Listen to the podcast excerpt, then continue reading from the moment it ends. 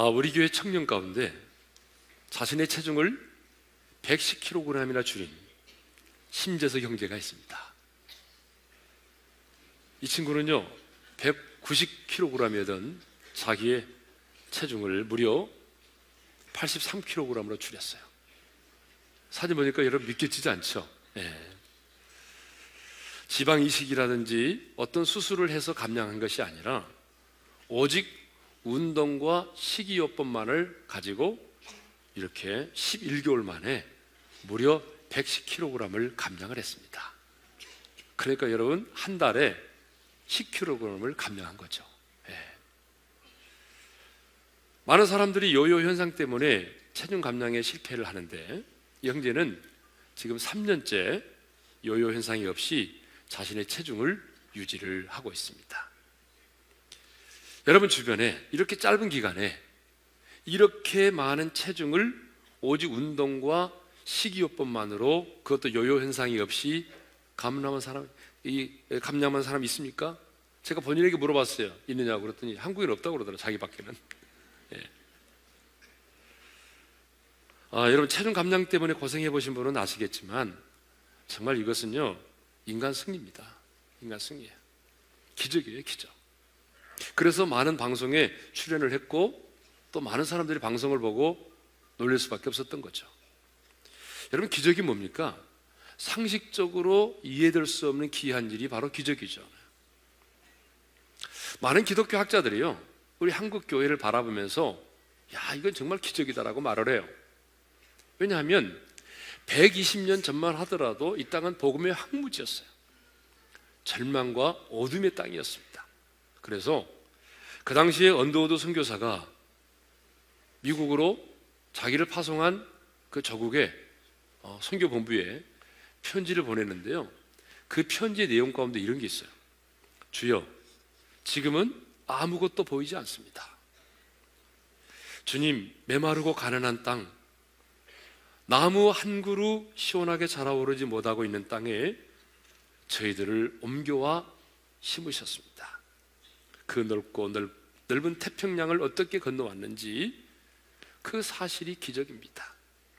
주께서 붙잡아 뚝 떨어뜨려 놓으신 듯한 이곳 지금은 아무것도 보이지 않습니다. 보이는 것은 고집스럽게 얼룩진 어둠 뿐입니다. 여러분, 이 선교사가 선교 보고를 하면서 보낸 편지에 나와 있는 것처럼요. 120년 이 땅은요. 정말 어둠과 가난만 있는 절망의 땅이었습니다. 오죽하면 선교사가 아무것도 보이지 않는다고 말을 했겠어요. 그런데 지금은 850만의 우리 개신교 성도가 있습니다. 5만여 교회와 10만여 교역자들이 섬기고 있습니다. 여러분 기독교 역사에 이렇게 빨리 경이적인 교회 부흥을 이룬 나라는 없습니다. 그래서 많은 기독교 학자들은 한국 교회 부흥을 바라보면서 이건 기적이다라고 말을 해요. 여러분 그것만이 아니라 대한민국의 경제 성장을 보도 이것은 정말 기적이라고밖에 말할 수가 없어요. 제가 초등학교 1학년, 2학년 때 기억이 나요. 그때요, 예배 드리고 나면 뭐가 있었냐면 구호물자를 나눠줬어요. 왜냐하면 미국 교회에서요, 한국 교회에 이렇게 많은 구호물자를 보냈거든요. 예배 끝나고 나면 구호물자를 나눠 가졌어요. 열어보면요. 그분들이 입다가 준뭐 이렇게 굉장히 큰 옷들이죠. 예.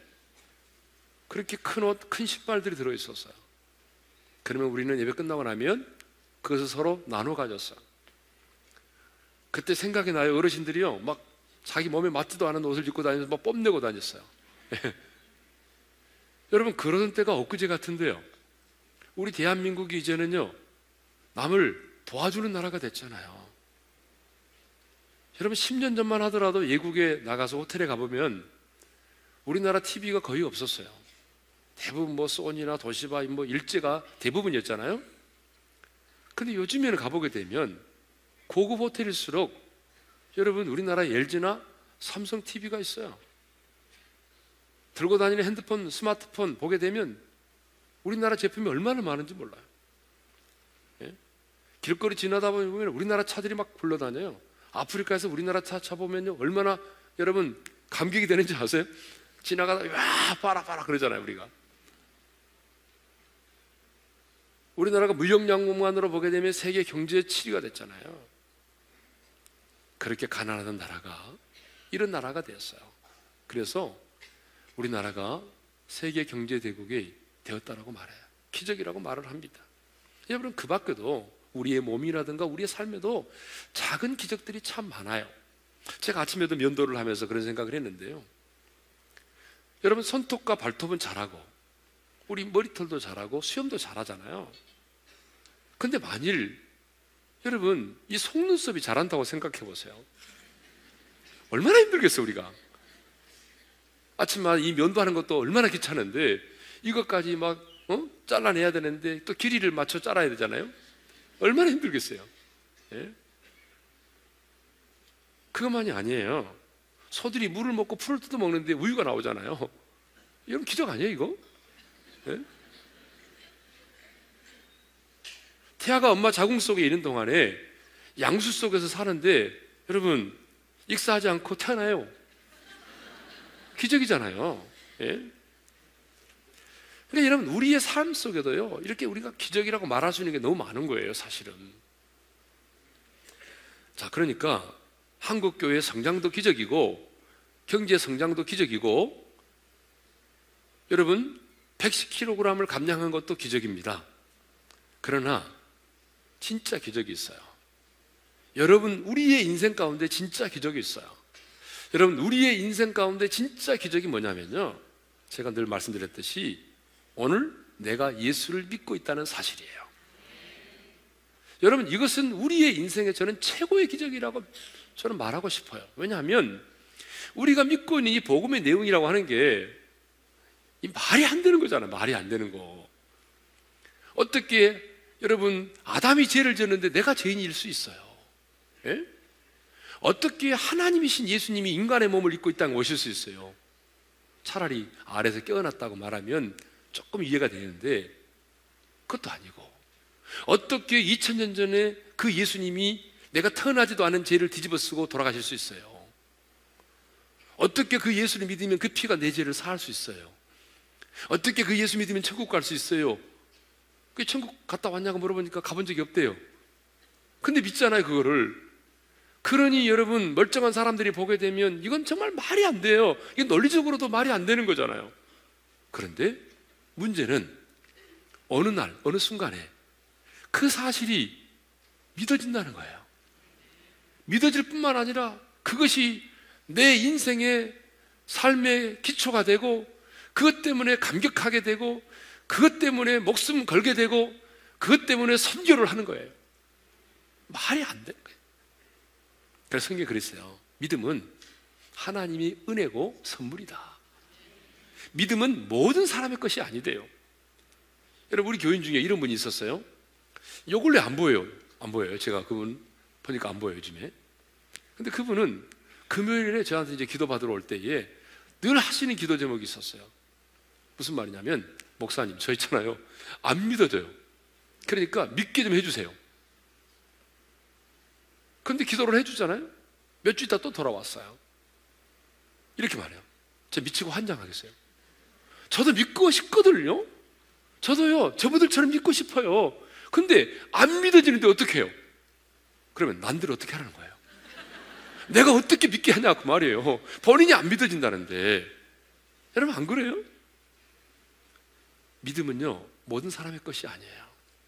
그러니까 오늘 이 사실이 믿어진다는 게 여러분 우리 인생의 최고의 기적인 줄로 믿습니다. 그런데요. 인류 역사에 또 최고의 기적이 있어요. 인류 역사의 최고의 기적이 뭐냐면 하나님이신 예수 그리스도가 인간의 몸을 입고 이 땅에 오셨다는 거예요. 여러분, 예수 그리스도의 탄생은요, 인류 역사에 있어서 가장 중심되는 사건입니다. 그래서 예수 그리스도의 탄생을 기점으로 해서 BC와 AD가 나뉘어진 거예요.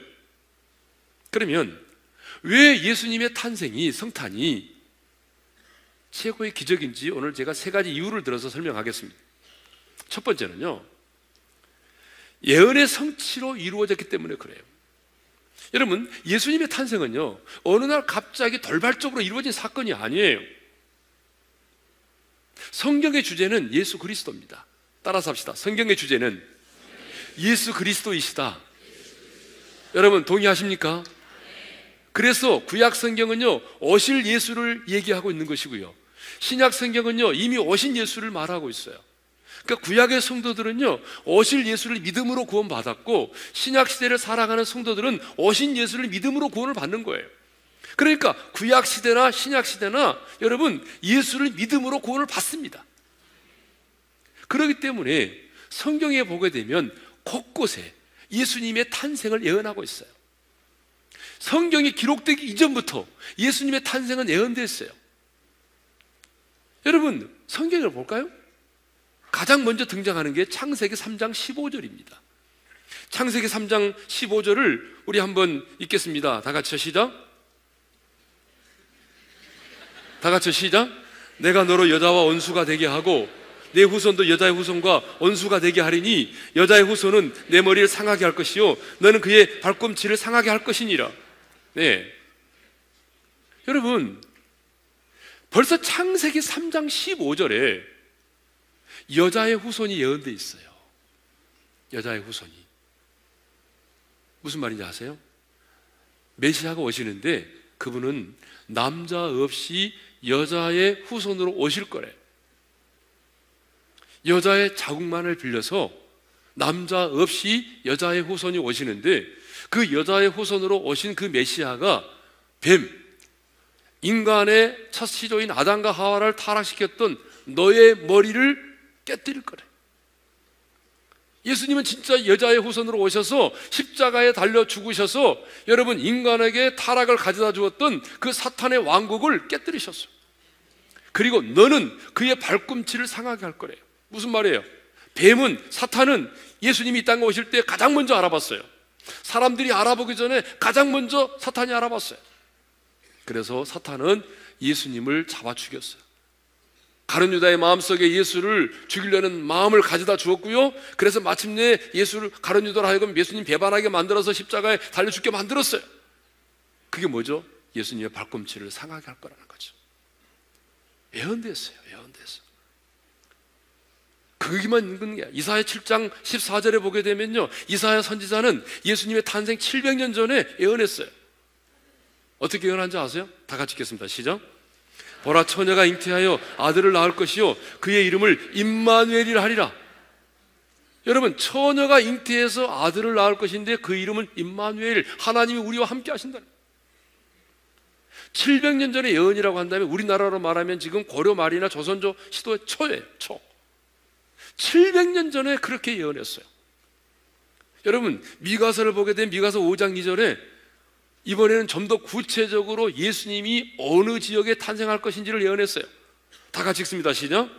베들레헴 브라다야 너는 유다 족속 중에 작을지라도 이스라엘을 다스릴 자가 내게서 내게로 나올 것이라. 유다 땅베들레이라고 하는 작은 마을에 예수님이 탄생할 걸 미리 예언했다고요. 여러분, 예언이라고 하는 거요. 확률적으로 보게 되면 맞추기 어렵습니다. 이번 대선에도 보니까 어느 지역에서 누가 뭐 당하게 돼 이기면은 이길 거다 예언했는데 안 맞잖아요. 불과 몇 시간 전에 예언도 안 맞아요. 그런데 여러분 700년 전에 예언이 맞을 수 있어요? 수천 년 전에 예언이 맞을 수 있어요? 여러분 보세요. 역사적으로 보게 되면 사람들이 예언을 많이 해요. 근데 예언이 잘 안 이루어집니다. 맞지 않아요. 예. 가끔 가다가 뭐 누가 대통령이 될 것 하는데 가끔 가다가 맞아요. 그런데 보세요. 종말에 대해서 얼마나 많은 사람들이 예언했냐고요. 종말에 대해서. 인류 역사의 종말에 대해서 사람들이 수없이 예언했어요. 예? 여러분 지난주죠. 12월 21일 날 종말의 날이라고 해서 여러분 혹시 뭐 기도실 있지 않았어요? 마야 달력에 의하면은 마야 달력에 의하면은 지구가 5125년을 주기로 운행되고 그 주기가 끝나는 날이 바로 언제냐면 2012년 12월 21일이래요. 근데 2012년 12월 21일이 종말의 날로 예언되어 있어요. 그래서 사람들은요, 그날 종말이 올 줄 알았어요. 어떤 사람들은. 예? 그래서 프랑스 남서부의 작은 산골 이 부가라시라고 하는 말은요 종말을 피해서 오는 사람들이 많았어요. 그 조그마한 마을인데 얼마나 많은 사람들이 왔는지 몰라요. 왜? 그 마을은 외계인들이 출몰한, 다는 산이 있어가지고 뭐 종말을 피할 수 있는 가장 안전한 곳이라고 소문이 나가지고 뭐 사람들이 그 마을로 온 거예요. 그 마을 사람들만 대박 났죠. 예. 우리나라도 뭐 1992년에 여러분 10월 28일 어? 예수님이 휴거 예수님이 재림하고 우리 휴거한다고 그래가지고 그때 많은 사람들이 여러분 흰 옷 입고 아침부터 어, 나가서 예수님 재림 기다렸잖아요. 예국에서 와가지고 다 중계했어요. 라이브로 중계했어. 막 안 오니까 막 더박수 열심히 치더라고. 근데 주님 오시지 않았어요. 정말이 오지 않았어요. 여러분, 요즘에는 싸이 종말론이 있어요. 싸이 종말론. 네티즌 사이에서 확산되고 있는데요. 그 노스트라무스의 예언 가운데 이런 내용이 있습니다. 어떤 얘기냐면 춤추는 말 숫자의 원이 아홉 개가 될 때에 고요한 아침으로부터 정말이 올 것이다 이런 말이 있어요. 이 고요한 아침의 나라는 누구나 어떤 나라죠? 대한민국이 대한민국. 예. 그리고 춤추는 말은 싸이의 말춤을 의미하고 그 숫자가 아홉 개가 되는 것. 이것은 강남 유튜브에서 싸이 강남 스타일 뮤직비디오의 조회 숫자에 0이 아홉 개가 되는 때 야, 사람들이 해석도 너무 잘해. 그렇게 되면은 이 유튜브 조회수가 10억이 되는 거죠. 10억이 되는 날을 정말이 온다. 예. 그랬는데 지난주 10억이 됐어요. 사람들은 이렇게 예언해요. 근데 맞지 않아요. 그런데 여러분 보세요. 우리 예수님에 대해서는 어떻습니까? 창세기 3장 15절로부터 시작해서 구약 성경의 여러 곳에 수차례 예수님의 탄생에 대해서 예언했는데 그 예언이 하나도 땅에 떨어지지 않고 그대로 이루어졌다는 사실입니다. 그러기 때문에 여러분 예수님의 탄생 성탄은 역사에 있어서 최고의 기적인 것입니다. 두 번째로 왜 성탄이 최고의 기적이냐? 그것은 영이신 하나님이 인간의 몸으로 이 땅에 오셨기 때문에 그렇습니다. 여러분, 우리 하나님이 영이십니다. 영이라고 하는 말이 무슨 말이냐면요. 시간과 공간의 제한을 받지 않으신다는 말이에요. 그런데 시간과 공간의 지배를 받지 않으신 하나님이 인간이 되어 오셨어요. 그러면 인간이 되는 순간에 예수님은 시간과 공간의 지배를 받아야 돼요. 제한을 받게 되죠. 뿐만 아니라 육체를 입고 오셨기 때문에 육체가 가지고 있는 여러 가지 한계들을 경험하셔야 돼요. 그래서 예수님도 육체를 입고 계셨기 때문에 피곤하셨고 주무셔야 됐고 어때요? 또 들지 않으면 줄이셨어요.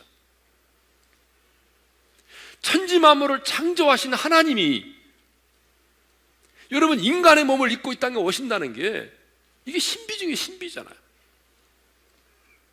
그래서 오늘 우리가 읽은 본문을 보게 되면 천사가 처녀 마리아에게 나타나 이렇게 말하죠. 31절입니다. 다 같이요. 보라 내가 잉태하여 아들을 낳으리니 그 이름을 예수로 하라. 처녀 마리아에게 나타나서 네가 잉태해서 아들을 낳을 것이라 이름을 예수로 하라. 계속해서 천사는 두려워하는 마리아에게 태어날 예수가 바로 하나님의 아들이심을 말하죠. 35절 하반절입니다. 시작. 나실 바 거룩한 이는 하나님의 아들이라 일컬어지리라. 그러니까 여러분 생각해 보세요. 영이신 하나님, 빛 대신 하나님, 창조주 하나님, 그 하나님이 낮고 천한 이 땅에 찾아오셔서 인간이 되셨다는 것. 이것을 그래서 인카네이션이라고 그래, 성육신이라고 그러잖아요. 예? 이것은요, 기적 중에 기적이에요. 있을 수가 없어요. 네? 이것은 꼭 인간이요. 우리 인간이 버러지가 되는 것보다 더 낮아진 사건이에요. 여러분들로 버러지가 되라면 되겠어요? 구더기가 되라면 되겠어요? 근데 그것보다 더 낮아진 사건이 바로 예수님의 성육신 사건입니다. 그런데요, 사람들 중에는 아직도 이 사실을 나는 예수를 믿는데 하나님이 인간이 되셨다는 사실이 믿어지지 않는다 이런 분들이 있어요. 여러분 예수님 당시에도 영지주의라는 이단이 있었습니다. 그 영지주의 이단이 뭐냐 그러면 이원론적인 사고를 갖고 있는데 영은 언제나 선하고 육체는 더럽고 악하다는 생각을 갖고 있어요. 그러면 하나님이 영이시잖아요.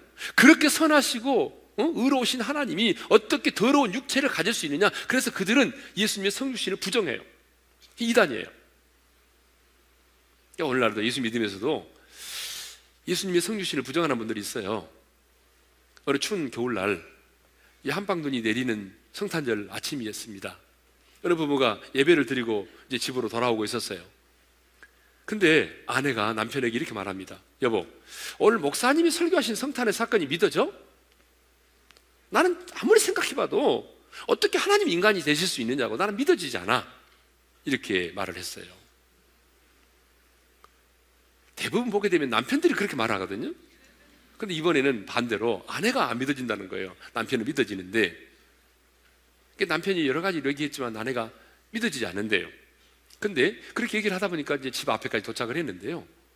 눈이 많이 쌓여 있다 보니까 새들이 먹이를 구할 수가 없으니까 집 대문까지 내려온 거예요. 그래서 이 남편이 집에 들어가 가지고 곡식하고 빵가루를 가지고 와 가지고 그 배고프 어그 새들을 주려고 딱 먹이를 뿌렸더니 얘들이 도망가는 거예요. 무서워가지고. 지네들을 해치려고 생각하고. 그래서 남편이 그 새들을 바라보면서 이렇게 말했어요. 야, 이놈의 새들아. 난 너희들을 해하려고 하는 것이 아니야. 이것을 먹지 않으면 너희들은 굶어서 얼어 죽는다고. 근데 너희들은 왜 내 마음을 몰라주니? 여러분, 그때서 그 아내가 그걸 바라보고 하나님의 마음을 이해했다는 거 아니겠어요? 여러분, 그렇습니다. 사실 하나님이 우리를 구원하고 우리를 너무 사랑하기 위해서 자기의 독생자 예수 그리스도를 우리 가운데 보내주셨는데 우리는 그 사실을 모르기 때문에 하나님의 마음을 몰라요. 독생자를 내어주신 하나님의 마음을 모르기 때문에 곡해하고 오해할 때가 얼마나 많은지 모릅니다. 여러분, 기적 중에 기적이 뭐냐? 영신 하나님이 인간의 몸을 입고 있다는 것신다는 사실이 신비 중에 신비일 뿐만 아니라 기적 중에 기적인 것입니다. 세 번째로 왜 성탄이 기적이냐면요. 성령으로 말미암아 잉태되셨기 때문에 그렇습니다. 자, 오늘 본문에 보니까 천사는요. 아직 결혼도 하지 않고 약혼한 상태에 있는 처녀 마리아에게 나와 나타나서 하는 말이 네가 잉태해서 아들을 낳을 거래요. 그러니 처녀인 마리아가 얼마나 놀랬겠어요. 아직 결혼을 하지 않은 처녀들 한번 손들어 보세요. 손들어 봐요. 예. 뭐가 그렇게 부끄러워요? 결혼을 하면 자신있게 서두려야지. 예? 처녀들만 읽으려고 하는데 다 같이 읽겠습니다. 34절 다 같이 시작. 마리아가 천사에게 말하되 나는 남자를 알지 못하니 어찌 일이 있으리까? 나는 남자를 알지 못해요. 근데 어떻게 이런 일이, 어째 이런 일이 내 안에 있을 수가 있겠습니까? 근데 천사가 이렇게 말합니다. 35절 다 같이 읽습니다. 시작. 성령이 내게 임하시고 지극히 높으신 이의 능력이 너를 덮으시리니 이름으로 나하실 거룩한 이는 그 하나님의 아들이라 일컬어지리라. 어떻게 잉태된다는 것을 가르쳐 주신 거예요. 네가 잉태하는 거 아니야. 성령이 내게 임하시고 지극히 높으신 이의 능력이 너를 덮으시리니. 무슨 말입니까? 성령의 초자연적인 역사로 말미암아 네가 예수를 잉태하게 된다는 얘기죠. 맞죠? 예. 여러분 어떻게 처녀가 잉태해서 아들을 낳겠어요? 근데 성경은 끊임없이 여자의 후손으로 오실 것이다. 처녀가 잉태하여 아들을 낳을 것이다라고 예언했어요. 그리고 예언대로 오셨어요. 여러분, 제가 늘 말씀드렸지만 왜 예수님은 성령의 능력으로 처녀에게 잉태돼서 이 땅에 오셔야만 했을까요? 우리들이 태어나는 것처럼 정자와 난자가 수태가 돼서 태어나게 되면 인간이 되실 수 있지요. 그런데 예수님이 그렇게 오시면 안 돼요.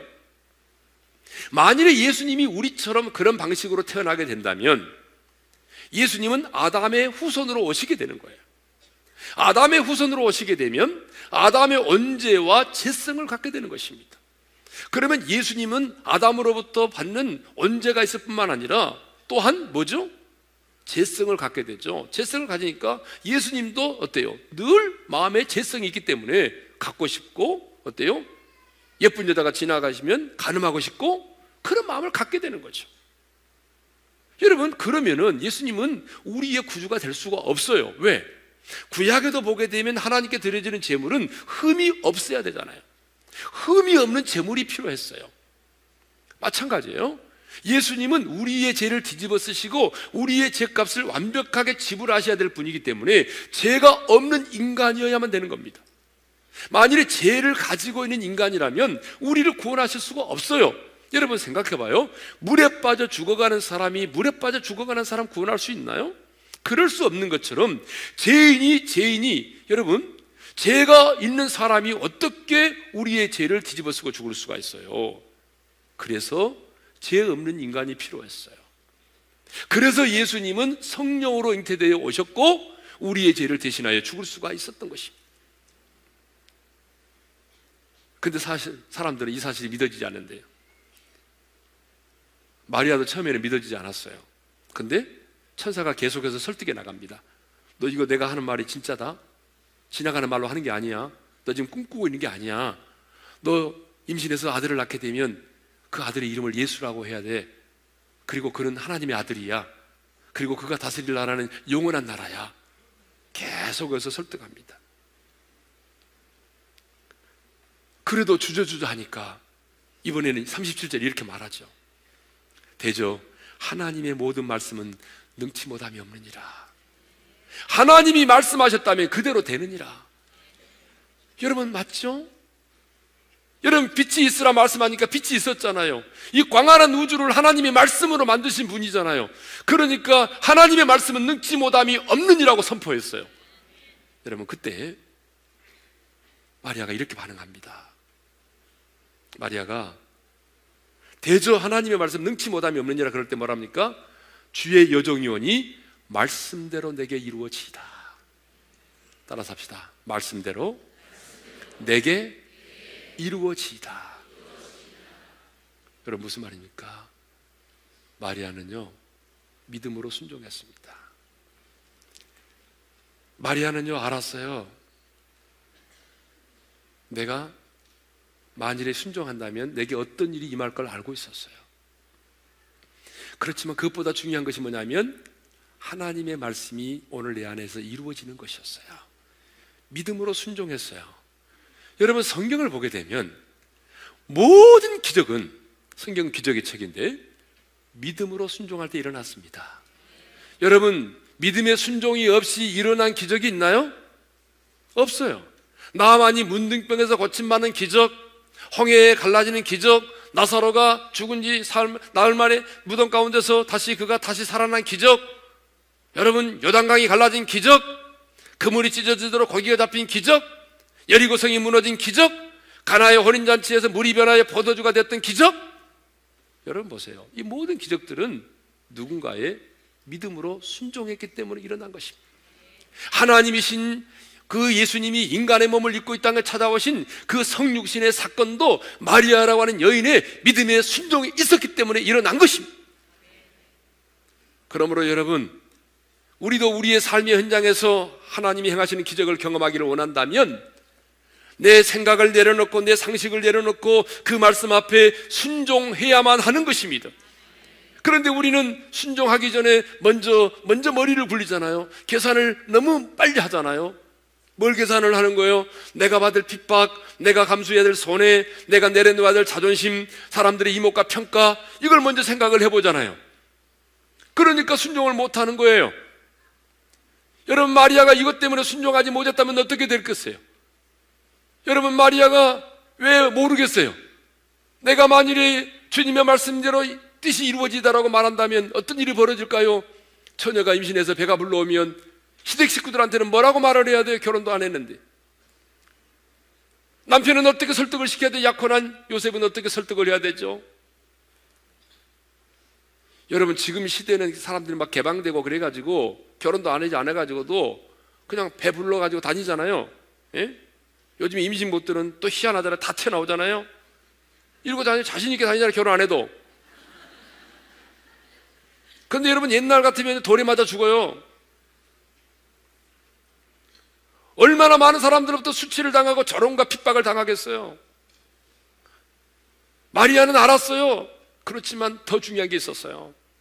내가 사람들로부터 핍박을 받고 저롱을 받고 멸시와 천대를 받은 것보다 더 중요한 게 있었어요. 그것은 뭐냐면 하나님의 뜻이 내 안에서 이루어지는 것이었어요. 하나님의 뜻이 오늘 나를 통해서 이 땅 가운데 이루어질 수 있다면 하나님의 뜻이 내 자녀를 통해서 이 땅 가운데 이루어질 수 있다면 하나님의 뜻이 내 직장을 통해서 이루어질 수 있다면 나는 어떤 손해도 나는 어떤 핍박도 어떤 자존심도 내려놓으리라. 주님 내가 이거 감수하겠습니다. 여러분 그럴 때 기적은 일어나는 것입니다. 하나님의 말씀은 능치 못함이 없다는 사실을 믿었기 때문이죠. 그래서 우리는 이제 이 성탄의 기적을 경험하고 있는 사람들이죠. 왜 성탄이 기적인지 제가 세 가지를 말했어요. 그렇다면 이제 우리 모두는 이성탄의 기적을 경험한 사람들이잖아요. 근데 주님은요. 우리가 성탄의 기적을 경험한 것으로 끝나기를 원하지 않아요. 우리의 삶의 현장 속에서 이 성탄의 기적이 계속 계속 반복되어 일어나기를 원하는 것입니다. 이런 성육신의 기적의 사건들이 우리 가운데 일어나기를 원합니다. 그러기 위해서는 두 가지가 필요합니다. 첫째가 뭐냐면 지금 방금 말씀드렸던 것처럼 주님, 주님이 말씀하시면 내가 순종하겠습니다. 내가 어떤 핍박을 받더라도 내가 어떤 손해를 보더라도 어떤 멸시를 받더라도 내가 어떻게 사람들로부터 왕따를 당할지라도 그것이 주님의 뜻이라면 내가 순종하겠습니다. 믿음으로 순종할 때 성탄의 기적은 우리의 삶 가운데서 계속되어질 것입니다. 두 번째. 우리 하나님께서 영광의 보좌를 버리시고 낮고 천한 이 땅에 찾아오셔서 우리에게 보이지 않은 하나님을 보여주셨어요. 하나님은 이런 분이시란다. 그리고 우리에게 하나님의 사랑을 나타내 주셨어요. 그렇다면 우리도 어떻게 해야 되죠? 성탄의 기적을 경험한 우리들도 주님처럼 우리보다 더 가난하고 소외되고 외로운 자들을 찾아가야 돼 그리고 그들에게 찾아가서 보이지 않은 하나님을 보여줄 수 있어야 돼요. 교회 나오세요? 한다고 그 사람들 교회 나옵니까? 아니에요. 사랑을 통해서 하나님의 사랑이 뭔가를 깨닫게 해줘야 돼요. 그럴 때 우리 안에 주어진 하나님의 사랑이 그들 가운데 흘러가서 그들도 동일하게 내가 믿는 예수를 믿게 되는 역사가 일어날 것입니다.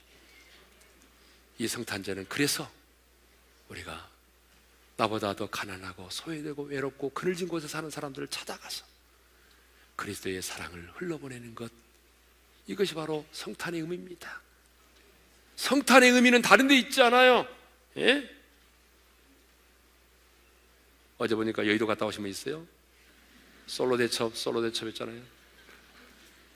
성탄절에 어떤 여인이 하나 만나가지고 즐겁게 보내볼까? 이게 아니란 말이에요. 나 거기 나간 여인들은 정말 정신을 좀 차려야 돼. 아니, 남자들이 나가면 좀 이해가 돼요. 왜냐하면 정신 있는 놈 남자들이 많으니까. 예? 근데 비둘기가 더 많았대, 비둘기가. 거기 온 여자들보다 비둘기가 더 많았대요.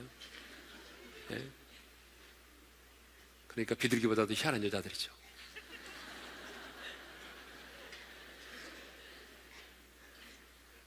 내년에는 가지 마세요. 그리 갈 시간 이 있으면 하나님이 내게 주신 사랑을 가지고 가난하고 소외된 사람 찾아가서 손한 번이라도 잡아주고 하나님의 사랑을 흘러보내는 그런 성탄이 되시기를 주님의 이름으로 축원합니다.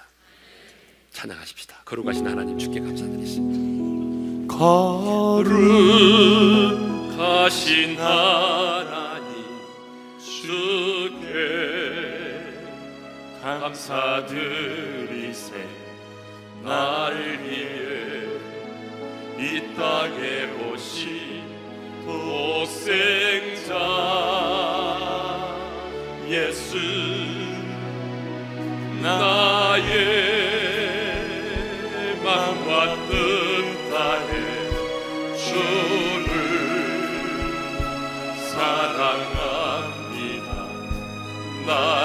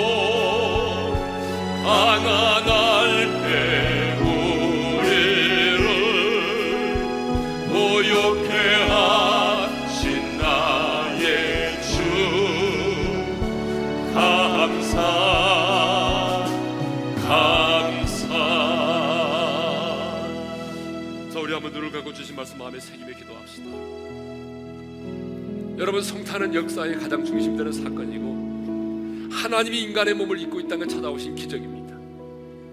우리는 그 기적을 경험한 사람들입니다. 근데 하나님은요 기적을 경험한 사람으로 끝나기를 원하지 않습니다. 여러분의 삶의 현장 속에 그 기적이 계속 일어나기를 원하십니다. 여러분 우리의 삶 가운데 이 성산의 기적이 계속해서 일어나려면 여러분 우리는 마리아가 가졌던 그 믿음을 가져야 됩니다. 그 순종의 믿음을 가져야 됩니다.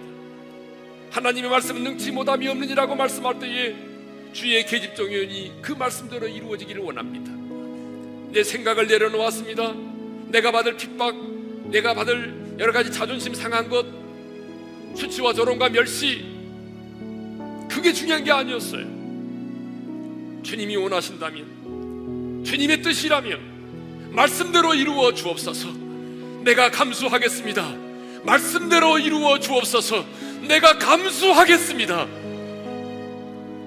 성탄의 기적이 일어나리면 여러분도 가야 됩니다. 주님이 이 땅에 찾아오신 것처럼 우리도 가야 됩니다. 여러분 가난하고 소외되고 병들고 외롭고 그런 분들에게 찾아가셔야 됩니다. 가서 여러분 손이라도 한번 잡아주고 작은 것들이지만 나누고 하나님이 당신을 사랑하십니다. 그래서 하나님 주신 사랑을 흘러보낼 때에 여러분 성탄의 기적은 일어나는 것이에요. 오늘 주신 말씀 붙들고 성탄의 기적을 경험하게 하신 하나님께 감사를 드릴 뿐만 아니라 주님 내삶 가운데도 성탄의 기적이 계속해서 일어나기를 원합니다. 마리아가 가졌던 그 믿음을 내게 주십시오. 나도 찾아가서 하나님의 사랑을 나누겠습니다. 우리 다 같이 주의 어머니 치고 함께 기도하며 나가십시다. 주여! 할렐루야 아버지 하나님 감사합니다. 우리에게성탄의 기적을 경험하게 하신 하나님 감사드립니다. 하나님이여 하나님이 말씀대로 이 땅 가운데 오셨습니다. 하나님 여기신 하나님이 인간의 몸을 입고 이 땅에 오셨습니다. 성령의 능력으로 우리 가운데 찾아와 주셨습니다. 우리는 이 성탄의 기적을 경험했는데 성탄의 기적을 경험한 우리를 우리의 삶 가운데도 대소가의 성탄의 기적이 일어나기를 원합니다. 그러기 위해서 우리에게 마리아가 가졌던 그 믿음을 주십시오. 마리아가 가졌던 그 믿음을 저희들에게 주십시오 하나님의 말씀은 능히 보다미 없느니라 주여 그렇습니다 내가 하나님의 사람이오니 내가 당신의 종이오니 말씀대로 내게 이루어지기를 원합니다 하나님의 뜻이 오늘 내 가정 가운데 하나님의 뜻이 내 삶 속에 이루어지기를 원한다면 주인다는 어떤 것도 감수하겠습니다. 어떤 희생도 내가 감수하겠습니다. 어떤 십자가도 내가 지겠습니다. 주님이 나를 위하여 찾아오신 것처럼 나도 아버지 하나님이요더 예롭고 가난하고 소외되고 그를 사람들을 찾아가서 하나님의 사랑을 나누겠습니다. 하나님의 사랑을 그들 가운데 나타내 보이겠습니다. 그래야 우리 삶 가운데 성탄의 기능이 계속 들을 수 있도록 은혜를 베풀어 주십시오.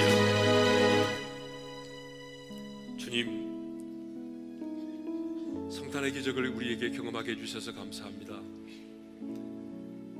성탄의 기적을 경험한 사람으로서 끝나지 말게 하시고 이제 우리의 삶 가운데 이 기적이 계속 일어나기를 원합니다. 주님 정말 원하는 것은 우리 모두에게 마리아가 가졌던 그 믿음을 주십시오. 하나님의 말씀은 능치 못함이 없다는 그 믿음. 그러기 때문에 믿음으로 순종할 수 있는 그 믿음. 저희들에게 꼭 주십시오. 그래서 우리의 삶 가운데 기적 일상이 되게 도와주십시오. 주님이 나를 이 찾아오신 것처럼 이 성산절에 나만 생각하지 말고 가난하고 소외되고 그늘지고 외로운 자들 찾아가서 하나님 그들에게 하나님의 사랑과 위로를 나눠줄 수 있는 그래서 성탄의 기적이 계속될 수 있는 그런 은혜를 저희들에게 주십시오. 이제는 우리 주 예수 그리스도의 은혜와 하나님 아버지 영원한 그 사랑하심과 성령님의 감동하심과 교통하심과 축복하심이 성탄의 기적을 경험했기에 마리아의 믿음과 섬김과 나눔을 통해서 우리 삶 가운데 그 기적을 계속해서 경험하기를 원하는 모든 지체들 위해 이제로부터 영원토록 함께 하시기를 축원하옵나이다. 아멘.